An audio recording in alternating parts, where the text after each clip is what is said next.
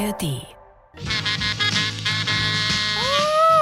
Look, look, look, digger, look, digger, look, digger, look, digger. What kind of brakes you got I there? got a wide selection of Simon Harris. Simon Harris shit. Herzlich willkommen zur zehnten und leider letzten Folge unseres Podcasts über 50 Jahre Hip-Hop mit Songs in die Geschichte. Mein Name ist Falk Schacht, ich bin Musikjournalist und Autor. Mein Name ist Alba Wilczek, ich bin auch Musikjournalistin und DJ. Und heute in der letzten Episode von 50 Jahre Hip-Hop sprechen wir nochmal über eins meiner absoluten Lieblingsthemen, äh, was das angeht. Es geht um die Kunst des Samplings, also wie man Musik oder Tonschnipsel dazu nutzt, um sie zu etwas Neuem zusammenzubauen oder in etwas Neues einzubauen. Dieses Thema ist richtig groß im Rap, aber auch in vielen anderen Genres. Gerade heute laufen viele Tracks ja auch im Radio, die teilweise sogar schon gesampelte Samples benutzen. Es wird wild rumzitiert und wir gucken uns heute an, wie und warum Sampling die Musikgeschichte nochmal gewaltig vorangebracht hat. Auch in unserer finalen Folge haben wir natürlich wieder einen passenden Track für euch rausgesucht, mit dem es rein in die Geschichte geht. Der heißt Return of the Loop Digger und er ist von Quasimoto und den hören wir jetzt mal. Yo, it's the loop digger. Man, it's the loop digger. My nigga, my nigga. Yo, it's the loop digger. Yo, it's the loop digger. Man, it's the loop digger. My nigga, my nigga. Yo, it's the loop digger. Yo, it's the loop digger. Man, it's the loop digger. My nigga. Yo, it's the loop digger. It's the loop digger. Man, it's the loop digger. My nigga. Presenting Mad Lib, loop digger. But you ain't heard yet. We building up respect. Then come the check. Then I cash chips. You know I go get more stacks of wax. Fuck CDs, cassettes, eight tracks, and that's yo. Fuck all that shit, cat. I remember I was stealing old records from my aunt's closet. Back in the days, I didn't even know that I could make a profit off it. I drop loop to make you feel like you've been taking squiggers. Quasimoto ist eine Kunstfigur des Produzenten Madlibs aus LA. Der ist ein Meister des Samplings und er veröffentlicht seine Kreation unter sehr vielen Pseudonymen, zum Beispiel Loop Digger oder The Beat Conductor und eben auch Quasimoto oder Lord Quas, wie er ihn auch nennt, ist einer davon. Und der Quas ist ein Außerirdischer, dessen Texte sich häufig auf weirde und lustige Weise mit Themen wie Gewalt und Drogenkonsum auseinandersetzen. Quasimoto hat eine hochgepitchte Stimme, das haben wir gehört, und er spricht oft sehr skurrile Themen an und deswegen halten manche Hörende seine Musik für sowas wie satirischen Gangsterrap von Aliens. Wir hören noch mal in ein paar mehr Songs von ihm rein. Bitte nicht nur darauf achten, wie crazy der Quasimoto ist, sondern auch darauf, wie großartig der Produzent Madlib hier die Sampling-Technik nutzt. I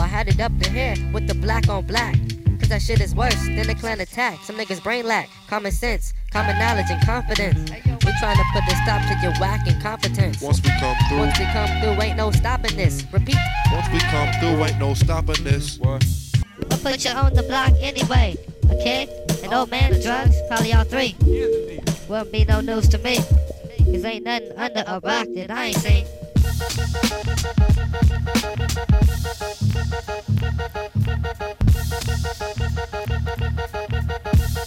Dieser Lord Quas hat viele Gemeinsamkeiten mit seinem Erschaffer, dem Producer Madlib, weil beide lieben Kiffen, beide lieben es, Scheiße zu labern und beide sind passionierte Plattensammler. Oder, wie es im Song heißt, Loopdigger. Und das ist wichtig für unsere Folge heute, denn je mehr Musik man kennt oder hat, desto überraschender können die Samples sein, die man für das Erschaffen neuer Musik findet. Der Song heißt ja Return of the Loop Digger, auf Deutsch die Rückkehr des Loopsuchers. Und das ist im Prinzip eine Ode von Madlib an die Kunst des Plattensammelns. Und damit meint er nicht etwa sich bei Urban Outfitters an der Kasse irgendwie noch schnell das überteuerte Reissue von Hotel California einzupacken, sondern er meint wirklich die Kunst des Buddelns nach alten Schallplatten, die noch nicht jeder kennt. Das sogenannte Digging in the Crates. Hier übrigens Shoutout an meine Mama, die mich jedes Mal fragt, was ich damit meine, wenn ich sage, ich habe heute gedickt, Mama. Jetzt erkläre ich es mal richtig. Es bedeutet, dass ich nach neuen Tracks gesucht habe und traditionell bedeutet es, nach Vinylplatten zu gucken und sie zu sammeln. Über das Diggen, da rappt Quasimoto auch in unserem heutigen Song. Aufgepasst. Some niggas be sampling the same ass shit. Some niggas be looping up them played out hits. But that's more for me plus the peeps I'm down with. We strive to create some way out other shit that you ain't heard yet. Lord Quas, aka Madlib, der stellt in diesem Song fest, dass viele andere Producer einfach immer nur den gleichen Mist samplen, die ewig ausgelutschten Loops und er, er strebt danach, den geilen neuen Scheiß zu machen und genau deshalb gräbt er in den alten Plattenkisten nach unbekannten und vor allem raren Loops. Also geile Schlagzeugsounds, die noch keiner gehört hat, ein schräges Saxophon, das auf einen alten, fast vergessenen Song zu hören ist. Es geht einfach darum, wirklich den raren Scheiß zu finden. Und an dieser Stelle müssen wir einmal erklären, was ist eigentlich ein Loop? Genau, und dafür wieder Ding, Ding, Ding, eine Stunde in Musiktheorie oder eine Minute in Musiktheorie. Es ist ja so, fast jede moderne Musik, die besteht aus Wiederholungen. Das kann zum Beispiel eine Melodie sein, das kann ein Rhythmus sein, der sich durch einen Song zieht. Und ein Loop, also eine Schleife, bedeutet, dass quasi eine bestimmte Melodie oder eine bestimmte Rhythmusabfolge sich immer wieder wiederholt und immer wieder von vorne anfängt. Wir erinnern uns dann nochmal kurz an Folge 2. Da haben wir beschrieben, wie Grandmaster Flash eine Idee erfindet, um die Breakbeats zu verlängern, damit die B-Girls und B-Boys durchgehend ohne Pause tanzen können. Er möchte quasi die Drum Loops, die Trommelrhythmen, so verlängern, dass sie sich ewig wiederholen.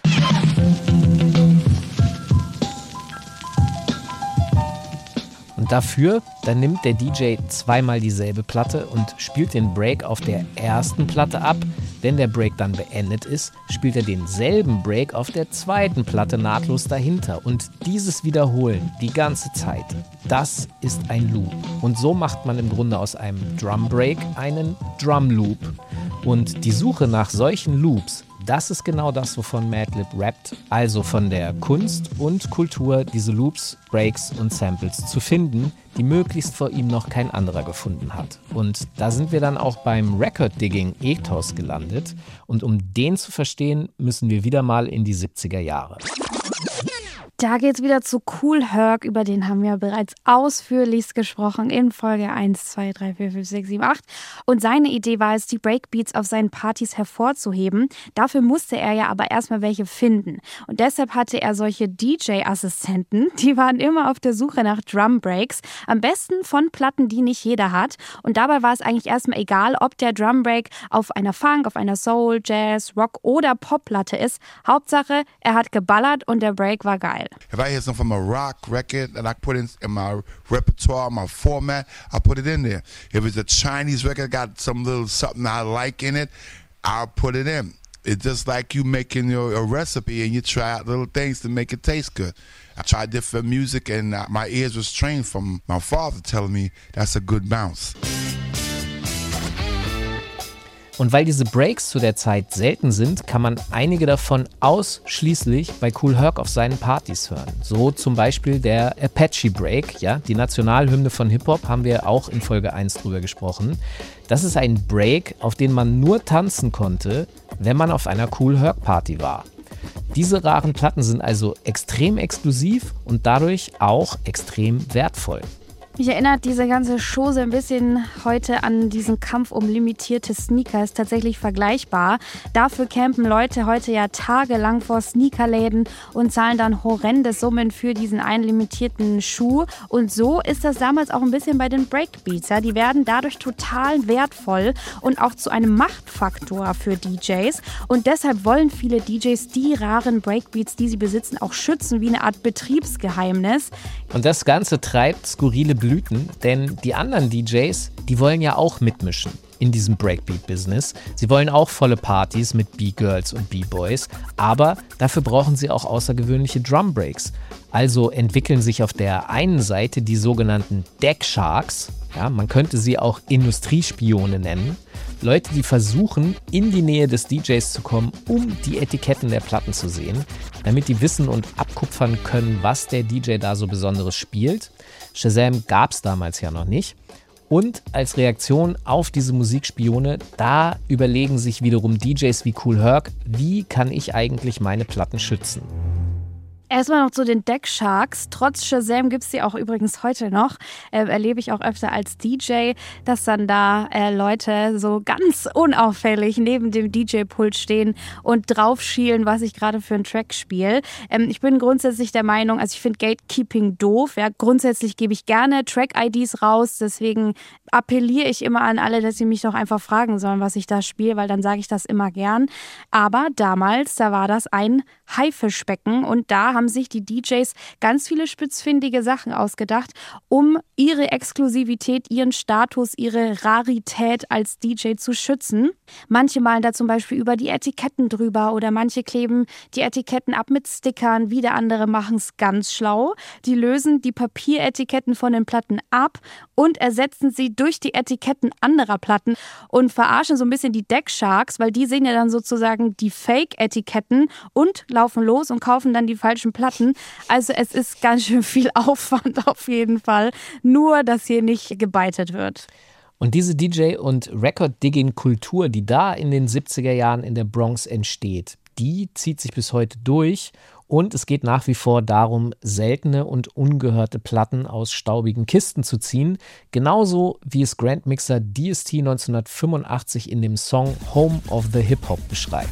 DJ, master of the mix, creates an illusion with hip hop tricks, with the know-how to be unique, searching for records with bongo beats. Crate Digging, wie das Ganze auch genannt wird, ist jedoch nicht nur simples Plattenkaufen. Es ist auch eine Suche nach der Herkunft von Styles und Klängen. So hat zum Beispiel der legendäre Producer DJ Premier mal gesagt, wenn er auf der Jagd nach guten und am besten seltenen Platten ist, dann schaut er danach, wer auf dieser Platte alles mitgespielt hat und wer die Platte produziert hat. Er liest sich also alles durch, was man zu so einer Platte finden kann. Ja, das ist ein guter Ansatz, weil wenn man nämlich bei einem Song anfängt und sich da mal ein bisschen durchliest, was es noch so gibt, dann findet man ganz viel von dem heraus, was der Musiker oder die Musikerin noch gemacht haben. Dann findet man ganz viel weitere gute Musik. Und es ist wirklich ein bisschen wie eine Wissenschaft, wie Stammbaumforschung im Prinzip, sozusagen auf der Suche nach einer musikalischen DNA. Und es ist ganz viel Ausbuddeln. Hip-Hop, Producing und Sampling und DJing und was auch immer ist Archäologie des Klangs. Aber man ist nicht nur Archäologe, sondern eben auch Archivar, Musikhistoriker, Musikwissenschaftler. Also da steckt ganz viel dahinter. Aber wie ist denn das heutzutage? Also du sozusagen als moderner DJ, äh, wie gehst du das ganze Digging an? Also ich digge schon auch noch. Ich habe auch Vinyls daheim, also auch im klassischen Sinne. Ich gehe schon mal gerne noch im Plattenladen und schaue, was da so steht. Aber tatsächlich digge ich ganz, ganz viel digital. Da gibt es die tolle Plattform Bandcamp zum Beispiel. Die zahlt super viel Royalties an die Künstlerinnen und Artists raus, die da ihren Stuff hochladen. Da gibt es ganz viele tolle Producer. Da kann man stundenlang Zeit verbringen und sich durchklicken. Und das funktioniert genauso. Da kommt man dann auf einen Künstler und es wird einem natürlich so ein bisschen einfacher gemacht. Du kommst einfacher auf, ich sag mal, ähnliche Sounds. Aber trotzdem ist es natürlich Arbeit, die man da reinsteckt und die man aufbringen muss, um eben neue Sounds, neue Tracks für seine Sets zu finden. Es gibt aber dann auch noch so tolle Leute wie meine Freundin und DJ Josie Miller und Producerin. Ähm, Shoutout, die geht immer noch auf den Flohmarkt ähm, und sammelt zum Beispiel Platten und macht daraus tolle Beats. Oder die macht ganz tollen Content auch auf Social Media, wo sie zum Beispiel in Städte reist und dort mit Aufnahmegerät den Sound einer Stadt wie zum Beispiel Venedig aufnimmt und daraus dann einen Beat baut. Also es ist total crazy. Es gibt da so, so, so, so tolle Sachen. Und ähm, eine Sache, die ich auch noch mache, das ist vielleicht auch ein bisschen nerdig jetzt. Ich beschäftige mich auch sehr gerne damit, woher denn Samples kommen. Und es gibt zum Beispiel eine Routine, die ich als DJ immer spiele in meinen Sets. Ähm, das ist so ein bisschen so eine Warm-up-Routine. Da spiele ich dann ähm, den Song Letting Go von Wayne Wonder. Da ist ein Rhythm drin, also ja, im Prinzip ein, ein Beat. Und dieser Beat, ähm, der wird auch verwendet im Song Never Leave You von Lumi D. Ich glaube, den kennen alle, dieses Oh oh, oh oh. Das heißt, ich gehe dann von Letting Go in den Rhythm Never Leave You und von dem gehe ich dann wiederum in den Song Get Busy von Sean Paul, weil dort wird nämlich auch dieser Rhythm benutzt und ähm, es sind immer mal wieder so ein paar Leute, die dann zu mir kommen und sagen, boah, krass, äh, habe ich gar nicht gecheckt, dass das irgendwie der gleiche Rhythm ist, voll cool. Also ich habe nicht mehr so Bock auf Vinyl, bin eher digital. Wie sieht's bei dir aus, Falk? Gehst du noch diggen in the crates? Also äh, bei mir ist inzwischen, muss ich sagen, auch fast alles digital. Das hängt auch damit zusammen, dass viel von dem, was mich interessiert, gar nicht auf Schallplatte existiert inzwischen. Und ganz ehrlich, wenn du mal mit 4000 Schallplatten umgezogen bist, dann, dann sind wir da an der Stelle, wo, es, wo auch okay ist. Ja, ich, ich kriege immer noch natürlich hier und da Schallplatten. Ich kaufe auch noch mal eine. So ist es nicht. Aber ich bin auf gar keinen Fall mehr so unterwegs wie früher. Den Wahnsinn halte ich Voll. nicht durch. Ja, kann ich verstehen. Vor allem, man braucht es ja heute auch gar nicht mehr so dolle, sag ich jetzt mal. Weil so wie ich den Trend auffasse, ist es im Moment total in die 90s zu samplen und da war einfach schon so vieles digital. Da braucht man nicht mehr die rare Soul-Vinyl von sonst wo anno dazu mal, sondern das findet man halt alles irgendwie digital. Ob analog oder digital, das ist heute im Grunde ein bisschen egal. Äh, DJs haben auf jeden Fall die Art und Weise, wie wir Platten sammeln oder eben Musik verändert. Und sie haben nicht nur das verändert, sondern Hip-Hop-DJs und Produzenten haben auch die Vorstellung von Musik machen radikal verändert. Denn bis zum Auftauchen der Hip-Hop-Kultur da bestand Musikmachen daraus, dass man erstmal ein Instrument erlernen musste. Das musste man auch erstmal kaufen, dafür brauchte man Geld.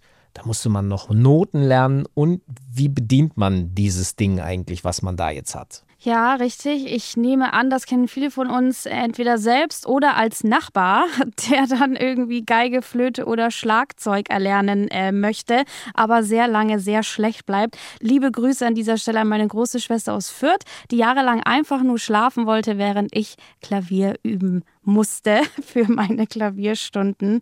Ja, so läuft das manchmal. Ja, bei mir wohnt ein Mensch, der Saxophon übt. Besonders angenehm in Richtung Weihnachten, wenn dann drei Monate lang Last Christmas geübt wird für, was weiß ich, Familienfeier. Ich weiß es nicht. Schwierig. Ja, das ist wahrscheinlich auch ein bisschen weniger geworden durch Hip-Hop, denn Hip-Hop-Producer, die nutzen Musik aus anderer, bereits existierender Musik und machen daraus etwas Neues, also fernab der traditionellen Art und Weise. Es ist eine Idee, die die Hip-Hop-Musik benutzt, die es circa seit der Erfindung der Tonaufnahme gibt, die aber sehr lange nicht umsetzbar war. Und warum?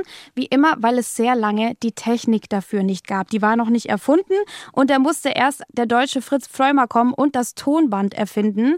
Und eines der ersten Experimente mit Tonband-Sampling, das kommt von dem Komponisten und Musikwissenschaftler Halim Adab. Er ist ägyptischer Herkunft und ein Pionier der elektroakustischen Musik.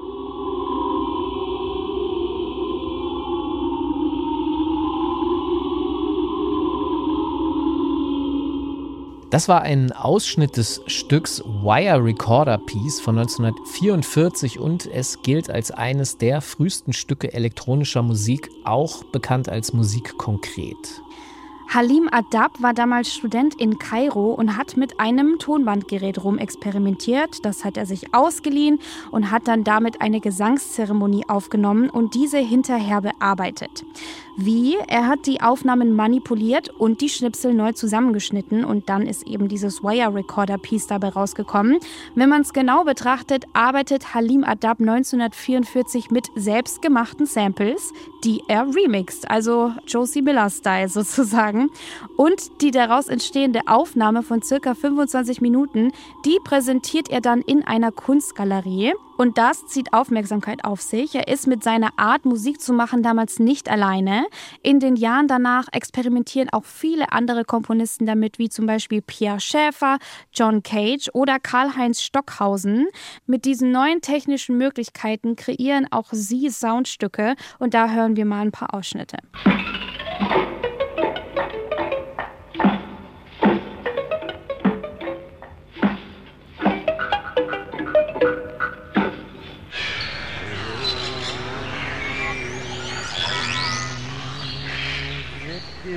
Bye.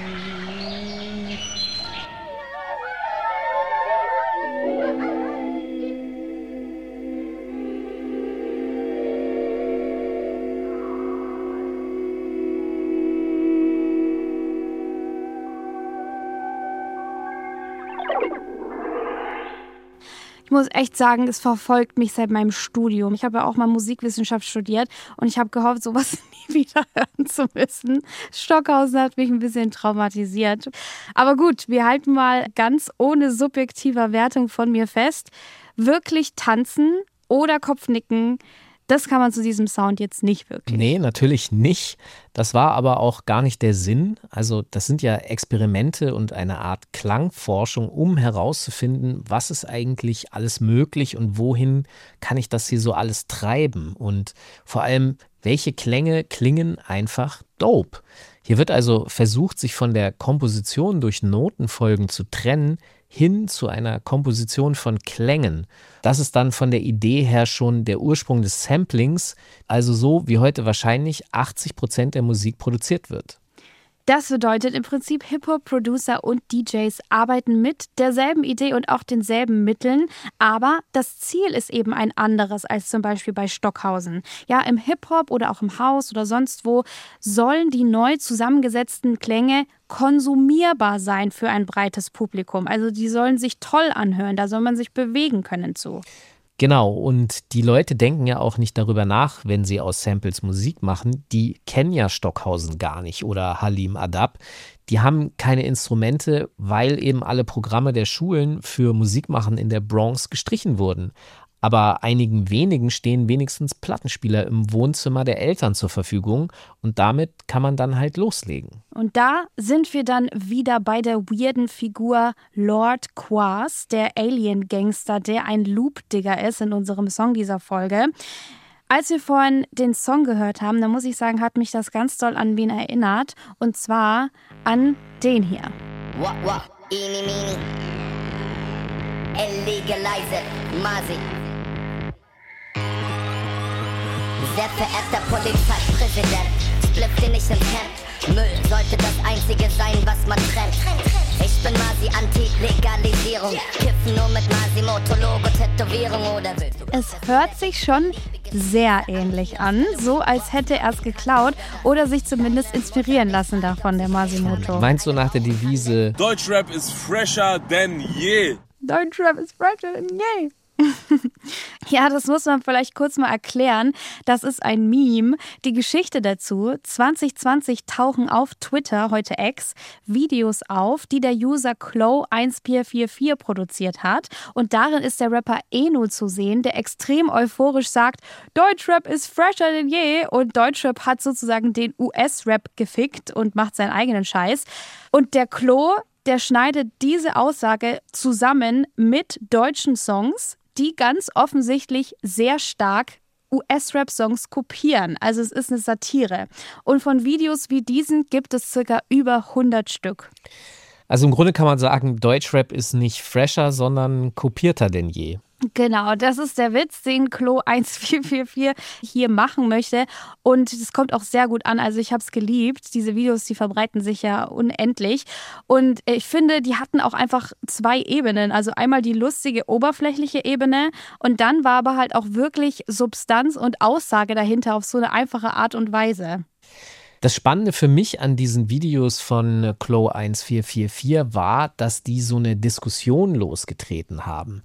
Nämlich nach der Frage, wo Inspiration aufhört und billiges Kopieren wiederum anfängt. Und wenn ich da jetzt zum Beispiel mhm. Materia einordnen soll, dann finde ich ist klar, dass er von Quasimoto inspiriert ist. Ja, der Name alleine zeigt das ja schon, Masimoto, Quasimoto. Aber es ist eben eine Hommage an Quasimoto und das rappt Materia auch auf dem Masimoto Debütalbum von 2006.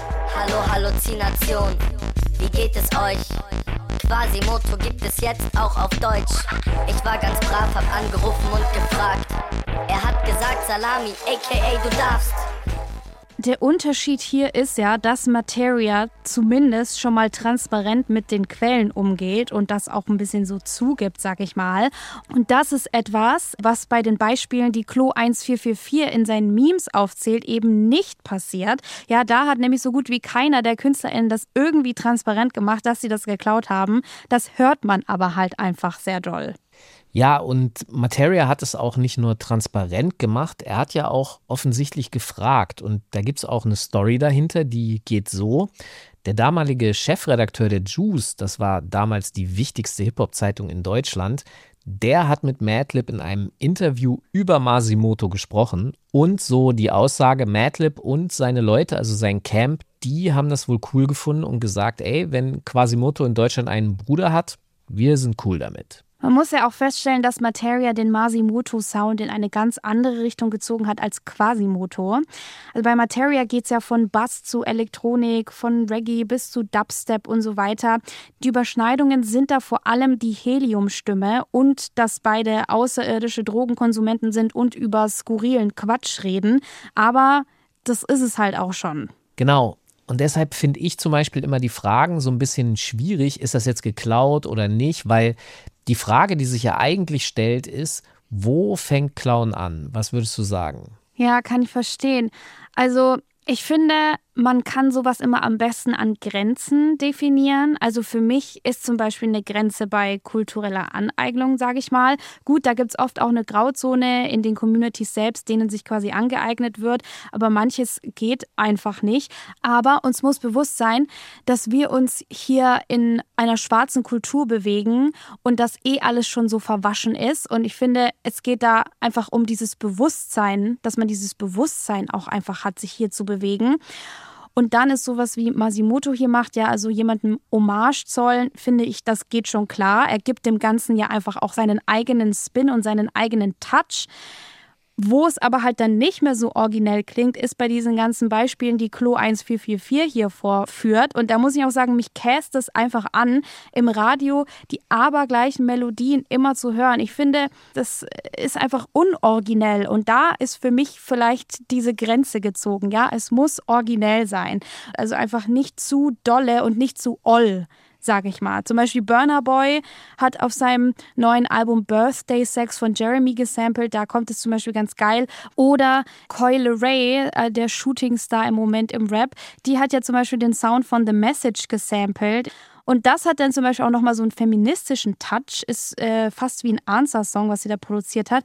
Das finde ich auch immer geil. Also meine Grenze liegt bei Originalität und ein bisschen mehr als nur Melodie nachspielen. Bei dir? Also ich würde auch sagen, es muss was Eigenes hinzugefügt werden. Hm. Bei Masimoto ist das für mich zum Beispiel so der Fall. Das ist halt die Figur offensichtlich, aber diese Figur macht in Deutschland in deutscher Sprache was völlig anderes als die US-Figur. Und wenn er das nicht machen würde, dann wäre es einfach weg und ich finde, es würde fehlen. Also ich finde, dass es dem Spiel etwas hinzufügt und eben, wie gesagt, eigen mhm. ist. Und deswegen finde ich das nicht kopiert. Aber ich würde gern mit dir dieses Rad ein bisschen weiter drehen, weil klauen oder nicht klauen, das ist im Grunde im Sampling immer die ganz große Frage. Ich finde es auch interessant, wenn mich manchmal Producer dann fragen, ja, aber drei Sekunden sind doch erlaubt oder so. Nee, nee, nee, nee. Das sind so alte urbane Sample-Legenden, die sich immer noch am Leben halten. Okay. Aber lass uns mal einen Schritt weiter gehen. Und zwar, wenn ich mir jetzt Bilder anschaue von Quasimoto, also der Originalfigur, an der sich Masimoto orientiert, dann ist das mhm. ein kleiner, gelber, hobbitartiger Dude. Der hat so eine rüsselartige Nase. Und mich erinnert mhm. das ganz stark an etwas. Der könnte nämlich der uneheliche Sohn von Alf sein. Ja, das war in den 80er Jahren der Star einer Comedy-Serie, die Madlib als Kind definitiv gesehen hat. Und diese Comedy-Serie, die hat ihren Humor daraus bezogen, dass da ein ziemlich anarchistischer Außerirdischer bei einer sehr bürgerlichen amerikanischen Familie mit seinem UFO notlandet und deren Leben total durcheinander bringt. Und das erinnert mich irgendwie doch an die Figuren, über die wir jetzt geredet haben. Das ist sozusagen der dritte außerirdische Gangster. Also hat Madlib einfach bei Alf gesampelt, kann man mal sagen. Naja, das Image ist auf jeden Fall von Alf nicht so weit weg. Wenn ich es jetzt so ja. beschrieben habe, passt das Image wiederum auch zu Masimoto. Also, hm, wer hat jetzt was wie wo erfunden? Wer hat es bei wem geklaut? Oder ist es inspiriert? Oder was ist es? Ja, es ist, äh, würde ich sagen, wieder das klassische Beispiel der Perlenkette, die Metapher, die wir hier schon öfter benutzt haben. Alles ist irgendwie mit allem verbunden und man kann eigentlich gar nicht mehr sagen, was von wo kommt und wer irgendwie damit angefangen hat, genau. Ja, ich, ich glaube, das Problem steht ein bisschen darin, dass die Gesellschaft immer so ein sehr idealisiertes Bild von dem genialen Künstler hat, der sich alles originär mhm. ausdenkt und die Wahrheit ist, ja. nee, das stimmt gar nicht. Wir sind Affen, ja, wir machen nach, wir lernen durch Nachahmung und so entsteht Kultur und so verbreitet sich auch Kultur. Das sind schon wieder Statements hier. Aber ja, im Prinzip hast du recht. Menschen sind Affen. Wir sind eigentlich alle Imitatoren, Kopiermaschinen. Wir lassen uns in allem, was wir tun, inspirieren.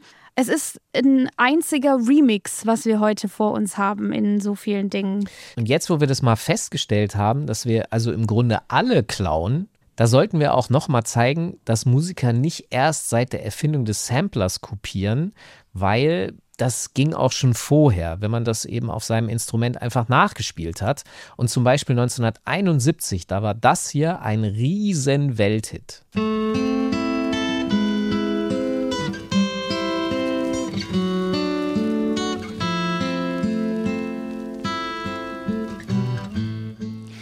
Led Zeppelin mit Stairway to Heaven ist das. Der Song, durch den Generationen von Gitarristen so werden wollten, wie das Genie Jimmy Page, der Gitarrist von Led Zeppelin. Die sitzen dann seit 1971, seit der Song rauskam, in ihren Zimmern und versuchen, das Riff nachzuspielen, so wie Jimmy Page das gemacht hat. Aber, Plot Twist, drei Jahre zuvor, da hat die Band Taurus einen Song mit dem Namen Spirit veröffentlicht und der klingt so. Música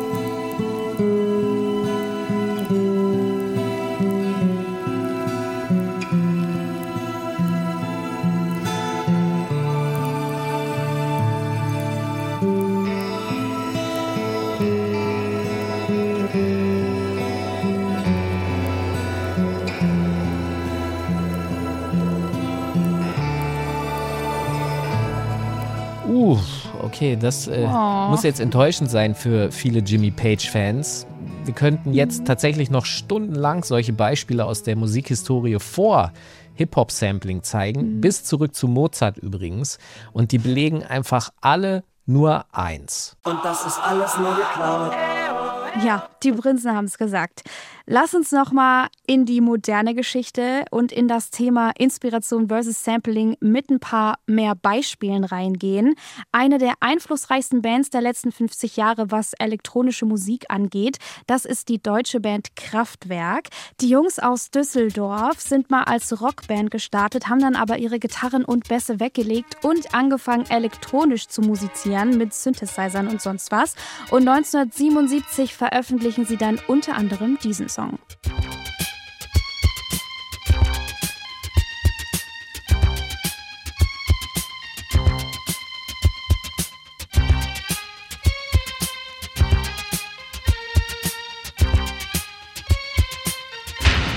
Disclaimer. Wir sprechen gleich über die historische Figur Afrika Bambata. Seit 2016 gibt es gegen ihn schwere Anschuldigungen wegen sexueller Gewalt gegen Minderjährige. Seit 2021 läuft ein Gerichtsverfahren gegen ihn in New York, an dem sich Afrika Bambata aber bisher nicht beteiligt, da das Gericht ihn nicht finden und nicht erreichen kann. Die Gruppe Hip Hop Stands with Survivors organisiert Proteste in New York. Infos zum Fall und zur Organisation packen wir in die Show Notes. Wir haben ja vorhin schon gesagt, dass die DJs immer auf der Suche nach neuen, aufregenden Platten sind und der junge Afrika Bambata, der findet tatsächlich diese Platte von Kraftwerk mit einem Song darauf, der heißt Trans-Europa Express. Total ungewöhnlicher Sound und weil der sehr neugierig ist und auf ungewöhnliche Sounds steht, nimmt er die Platte mit nach Hause und fängt die an, auf seinen Partys zu spielen. Und die B-Girls und die B-Boys, die drehen auf diesen total neuen Sound komplett durch. Man muss vielleicht auch ein bisschen im Hinterkopf behalten, dass 1977 das Jahr ist, in dem der erste Star Wars-Film rauskommt. Das heißt, die ganze Welt und natürlich auch New York sind komplett im Weltraumfieber und Kraftwerk, die liefern für diesen Weltraumsound im Grunde den Soundtrack. Ein paar Jahre später, dann 1982, arbeitet Afrika Bambata zusammen mit Produzent Arthur Baker an einem Song, der trägt den Titel Planet Rock. Und die beiden erinnern sich an dieser Stelle an die Melodie von Trans-Europa Express. Sie lassen sich inspirieren und zwar so doll, dass der Song am Ende so klingt.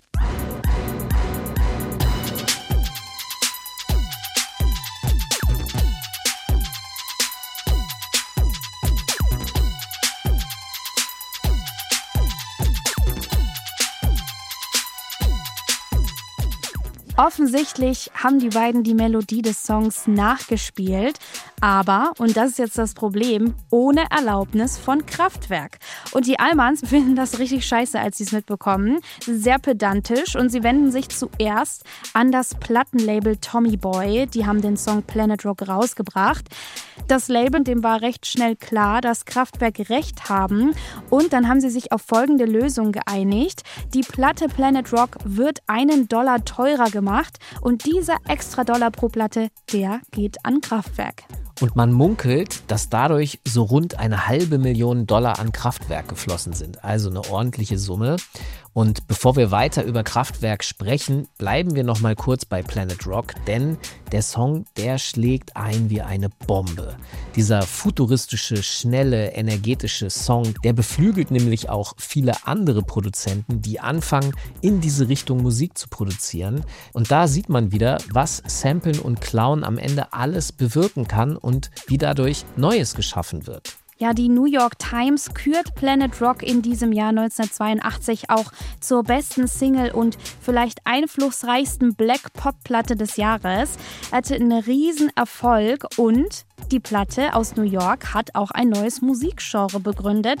Das nennt sich Electrofunk und das wird zum neuen Soundtrack der B-Girls und B-Boys damals Anfang der 80er.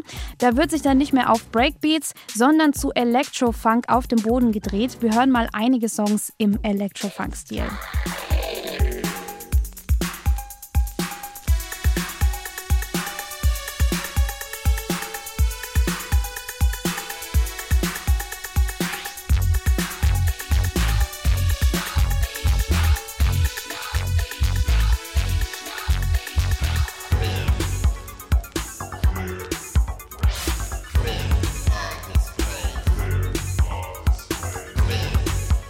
Das waren die Songs Clear von Cybotron und Hashim von Al-Nafish und es ist genau dieser Sound, der 1982 komplett um die Welt geht. Wir haben in Folge 3 schon drüber gesprochen, wie kommt Hip-Hop nach Deutschland. Das ist der exakte Sound, zu dem sich in Deutschland alle Kids auf den Fußboden geschmissen haben. Es hinterlässt aber nicht nur Spuren in Deutschland, sondern auch natürlich in Amerika. So zum Beispiel in Los Angeles, die auf diesen Sound aus New York reagieren. Und auch in Detroit hören Leute ganz genau zu. So wie zum Beispiel der Musiker Juan Atkins, der diesen Elektrofunk-Sound weiterentwickelt zu Techno. Und das klingt dann so.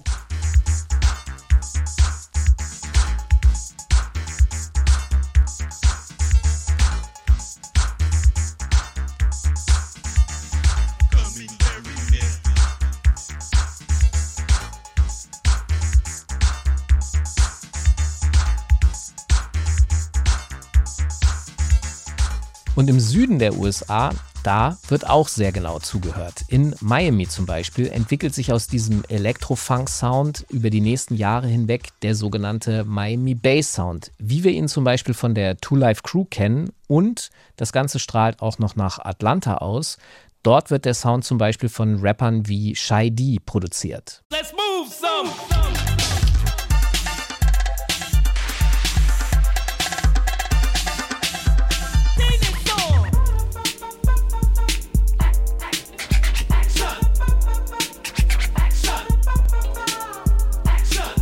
Die Wirkung von Planet Rock, die reicht bis heute und zwar auch konkret wegen des Instruments, das darin genutzt wird, nämlich die 808 Drum Machine. Die ist zum Standard im Rap geworden. Sie ist zum Beispiel das Fundament zu Trap, einem Subgenre von Hip-Hop seit vielen, vielen Jahren und sie ist auch das Fundament vieler anderer Songs, die im Hip-Hop-Spektrum liegen. Es gibt sogar ganz viele Partys, die 808 heißen, wo man genau weiß, welcher Sound da läuft. Und der Song Planet Rock, der basiert eben auch auf diesen 808 Drums und der wurde bis heute dann insgesamt 400 Mal gesampelt. Künstler wie Kendrick Lamar, Public Enemy, die Fugees, Missy Elliott, Tupac und so weiter haben sich also an diesem Song bedient. Man kann also mit Fug und Recht behaupten, dass dieser Song extrem einflussreich war. Aber jetzt sind wir wieder an der Stelle, die Frage zu stellen, ist das alles nur geklaut? Oder wie bewerten wir Sampling und Inspiration heutzutage? Haben wir da vielleicht eine falsche Meinung in unserer Gesellschaft zu? Eine falsche Meinung würde ich nicht sagen. Ich bin ja so ein diplomatischer Mensch und ich muss sagen, ich kann einfach immer beide Seiten verstehen. Ich kann die des Samplers verstehen oder der ganzen Sampler-Armee, wie wir sie jetzt hier bei Planet Rock gehört haben, aber natürlich auch die Seite der Urheber, die sagen, hey, das habe ich doch erfunden, was macht ihr denn damit? Ja, man kann es natürlich immer nicht aussuchen. Abschließend muss man auf jeden Fall feststellen, dass Planet Rock es geschafft hat, die Bedeutung von Kraftwerk in der Welt auch nochmal zu verstärken. Also die komplette elektronische Musik von heute, da ist ja so ein Brückenkopf von Kraftwerk hierher einfach Planet Rock. Ich denke, das ist okay, wenn man das so benennt, ohne den Herren aus Düsseldorf da etwas wegzunehmen. Und obwohl jetzt eigentlich klar ist, dass der natürliche Lauf der Dinge das Kopieren und Remixen ist und deshalb eigentlich Hip-Hop eine unfassbar natürliche Kultur ist, ja, weil sie diesem kindlichen Trieb des Kopierens nachgibt, da sind Kraftwerk aber auch nochmal ein Beispiel dafür, wie dieser natürliche Fluss immer wieder unterbrochen wird. Denn Kraftwerk und deren Anwälte, die schmeißen nämlich gerne Knüppel zwischen die Beine. Zum Beispiel, seit mehr als 20 Jahren gibt es die Klage zwischen Kraftwerk und Moses Pelham. Diese Klage wurde angestrebt wegen der Verwendung eines kleinen Loops von zwei Sekunden und der Song, um den man sich da seit 20 Jahren, fucking 20 Jahre streitet, das ist dieses Lied von Sabrina Setlur. Den hat Moses Pelham produziert und im Hintergrund des Songs hört man ein rhythmisches, metallisches Geklopfe. Und das stammt vom Song Metall auf Metall von Kraftwerk aus dem Jahr 1977. Wir hören mal kurz ins Original.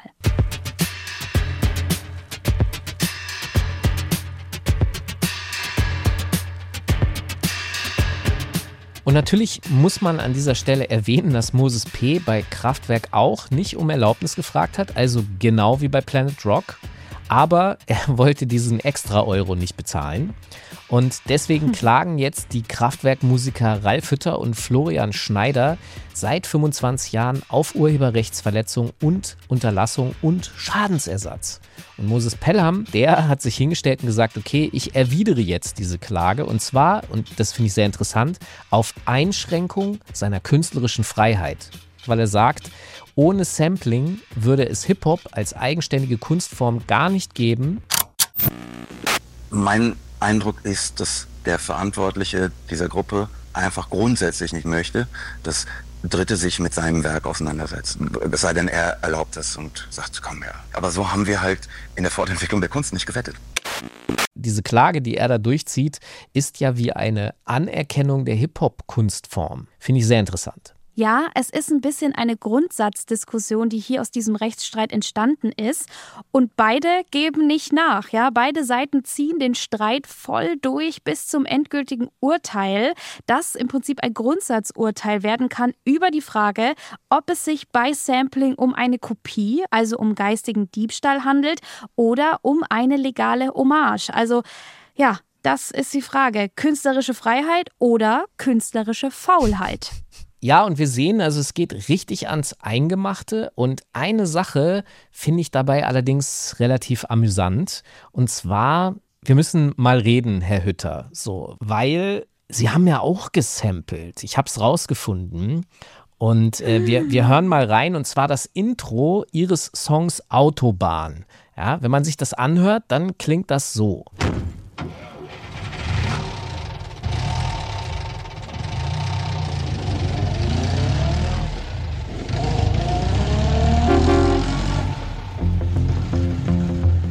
Sehr berühmter Songanfang, ein startendes Auto, das hupt, bevor es losfährt. Genau, und dieses Auto, das stammt von einer Platte, die heißt die HiFi Stereo Kulisse.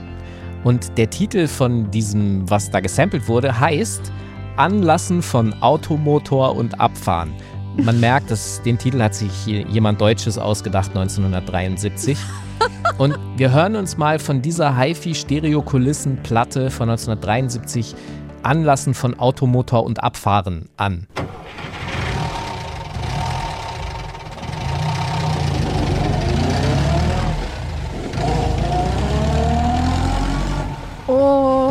Also das ist definitiv das Sample, das die Leute von Kraftwerk benutzt haben. Die haben das zwar ein bisschen umgeschnitten und diese Hupe, die man auch hört, hinzugefügt. Die große Frage ist ja auch, ist das, was Kraftwerk hier gesampelt haben, ist es jetzt illegal? Wer hat dir das erlaubt? Also ich muss ehrlich sein, ich kann es nicht beurteilen, ja. Ich würde das auf gar keinen Fall jetzt behaupten. Mhm. Und soweit bekannt ist, sind Kraftwerk nicht verklagt worden dafür. Also es ist einfach noch nie darüber gesprochen worden. Aber wenn man ein bisschen buddelt, dann findet man das halt. Und ich habe keine Ahnung. Also ich würde es gerne, Herr Hütter, wenn Sie eine Antwort haben, hier E-Mail-Adresse ist in den Show Notes. Wir sind wieder bei unserem Loop in dieser Folge. Alles ist ein Remix und wir machen hiermit definitiv Augekraftwerk. Ja, pass bitte auf. Ähm, ich liebte ja eigentlich, aber ich habe auch selber ein kleines Vendetta gegenüber Ralf Hütter, denn er hat verhindert, dass mein Lieblings-Shirin David-Song in seiner Originalversion auf allen Streamingdiensten zu hören ist. Ja, es gibt noch einen Fall vom Tatort Kraftwerk. Wir hören davon das erste Mal im Januar 2023. Da revealed Shirin David in ihrer Insta-Story, dass ihr Song Hose Up, G's Down runtergenommen und umproduziert werden musste, weil, Zitat, Ralf Hütter nicht möchte, dass ich zu seinem Beat Jetski in einem Pool fahre. Man muss dazu sagen, im Video zu Hose Up, G's Down fährt Shirin David nämlich Jetski in einem Pool, deswegen die Referenz. Unsere KollegInnen von der Puls Musikanalyse, die haben sich den Fall schon mal für ein Video angeguckt, für ein YouTube-Video und haben Shirin Davids Management dazu gesprochen und die haben das gesagt. Es hätte ein Gerichtsverfahren zwischen Shirin David und Kraftwerk gegeben. Und tatsächlich, das Landgericht Berlin hat sich mit dem Fall beschäftigt und bereits am 19. Oktober 2021 ein Urteil gefällt. Darin wird dem Kläger, also Kraftwerk, Recht gegeben und Shirin David untersagt, Hose Up G's Down in der 2020 Originalversion mit dem alten Beat weiterhin auszuwerten oder auswerten zu lassen. Also Geld zu machen. Um das noch ein bisschen besser zu verstehen, also Shirin David und ihr Produzent Young Mash, die haben für Hose Up G's Down ein Sample der Crew Fearless 4 verwendet. Das klingt so.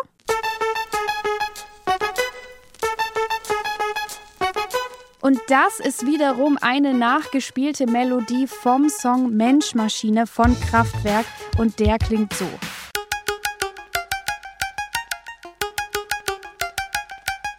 Und summa summarum, deswegen hat Ralf Hütter Shirin David verboten, Jetski im Pool zu fahren. Ja, diese Kraftwerk-Boys sind auch einfach ein bisschen die Buhmänner in der Musikindustrie, muss ich sagen. Ja, also was soll man sagen? Was zusätzlich noch interessant ist, ist hier aber auch noch die Frage, warum Shirin David eigentlich dieses Sample benutzt hat. Weil ja, Sampling. Wir haben über die Musik-DNA gesprochen, wir haben über dieses Digging und so gesprochen. Und das hat sie im Grunde auch getan, denn sie hat etwas aus ihrer eigenen Kindheit hochgeholt. Und zwar einen Jay-Z-Song. Der hat das im Song Always Be My Sunshine nämlich benutzt. Wir hören da mal kurz rein. To make sure that you one of a kind and you deserve to be my sunshine. Uh.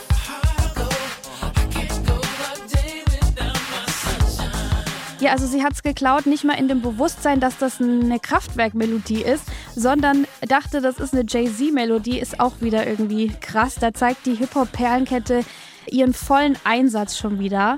Und Falk, ich finde, dieser Punkt hier ist ein schöner Schlusspunkt für unsere Folge und für diese Staffel. Wir sind ja echt am Ende jetzt unserer zehn Folgen angekommen. Und äh, ich würde sagen, wir leiten jetzt mal so ein bisschen die Abschiedsglocken ein. Es muss ja auch irgendwie mal Schluss sein. Er klingt so, ja. als äh, würden wir jetzt heiraten. Also Glocken. Ja, was stimmt. für Glocken?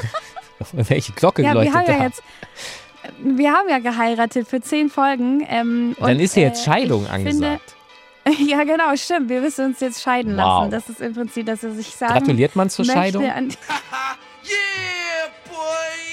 ich finde Scheidungspartys toll und deswegen würde ich sagen, wir feiern jetzt noch mal ein bisschen, was wir hier gemacht haben. Ich würde sagen, ich habe aus dieser Podcast-Reihe für mich mitgenommen, aus dieser ganzen Recherche, die wir da reingesteckt haben, dass es so viele Geschichten gibt, die äh, man erzählen kann. Und ähm, es hat mich ganz doll stolz gemacht, dass wir so viele tolle Geschichten erzählen konnten hier, ähm, unter anderem die von Roxanne Shantay zum Beispiel, was für mich auch total inspirierend und empowernd war. Ja, die Roxanne Shantay äh, Geschichte, die bekommt ihr in Folge 6 zu hören. Also mir geht es ähnlich wie dir. Ich finde das mit einer der interessantesten und entspannendsten Faktoren, dass man sich halt darüber bewusst wird, was bedeutet eigentlich diese Kultur. Also vor allem, wie kann man diese Kultur auch verstehen, weil ich merke halt immer wieder in den Reaktionen auf diese Kultur, dass ganz viele Leute das einfach nicht einordnen können. Das ist ja nicht nur ein sprachliches Ding. Ja.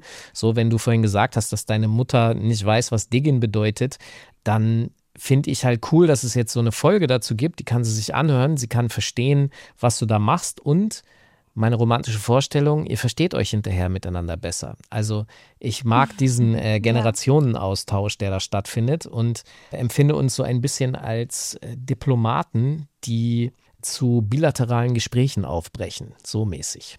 Ja, voll. Ich hoffe, dass wir mit unseren zehn Folgen es irgendwie geschafft haben, vielleicht dem einen oder anderen oder der ein oder anderen Hip-Hop und alles, was dazu gehört, auch ein bisschen näher zu bringen und vielleicht ja auch ausgelöst zu haben, dass sie mal mit ein bisschen weniger kritischen Gedanken reinhören. Das würde ich mir auf jeden Fall auch wünschen. Und das natürlich, wir haben es in der politischen Folge ja auch schon gesagt, dass auch mal Stimmen und Meinungen hörbar werden, die vielleicht für die äh, gut bürgerlichen ZuhörerInnen da ein bisschen kritisch sein können, aber diese Tür von Tupac zum Beispiel ist für mich so ein Schlüsselmoment. Wenn man das mal Mhm. verstanden hat, das gilt ja nicht nur für Hip-Hops, diese Tür, das hat ja am Ende des Tages eigentlich, wenn wir ehrlich sind, ob Hip-Hop oder davor war die Tür halt, das war eine Jazz-Tür, jetzt ist es halt eine Hip-Hop-Tür, aber die Tür ist die Tür, so.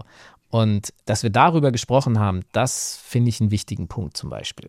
Definitiv. Hip-Hop ist so viel mehr als nur Hip-Hop. Hip-Hop ist Politik, Hip-Hop ist Feminismus, es ist Fashion, es ist Film, es ist Kino, es ist Beauty, es ist äh, Sampling, Kriege, es ist alles Mögliche. Und ähm, das haben wir euch hier in zehn Folgen erklärt. Wenn euch das gefallen hat, ähm, dann lasst uns doch super gerne vielleicht auch ein Abo da oder ein Like. Und ja, ansonsten sehen wir uns vielleicht bald wieder, hören wir uns vielleicht bald wieder.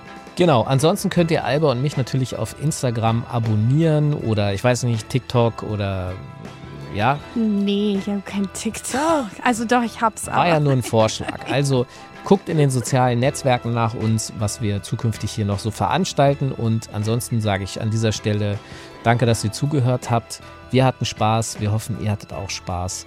Bis zum nächsten Mal vielleicht. Macht's gut. Ciao. Tschüss. digger, hoop digger, hoop digger, hoop digger, hoop digger, hoop digger.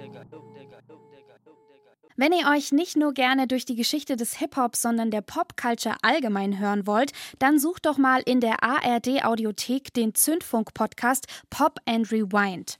Für Pop and Rewind fahnden unsere DJs nach den besten und aufregendsten Songs unserer Zeit und hören sich auch durch legendäre Platten der Popkultur aus den letzten 60 Jahren.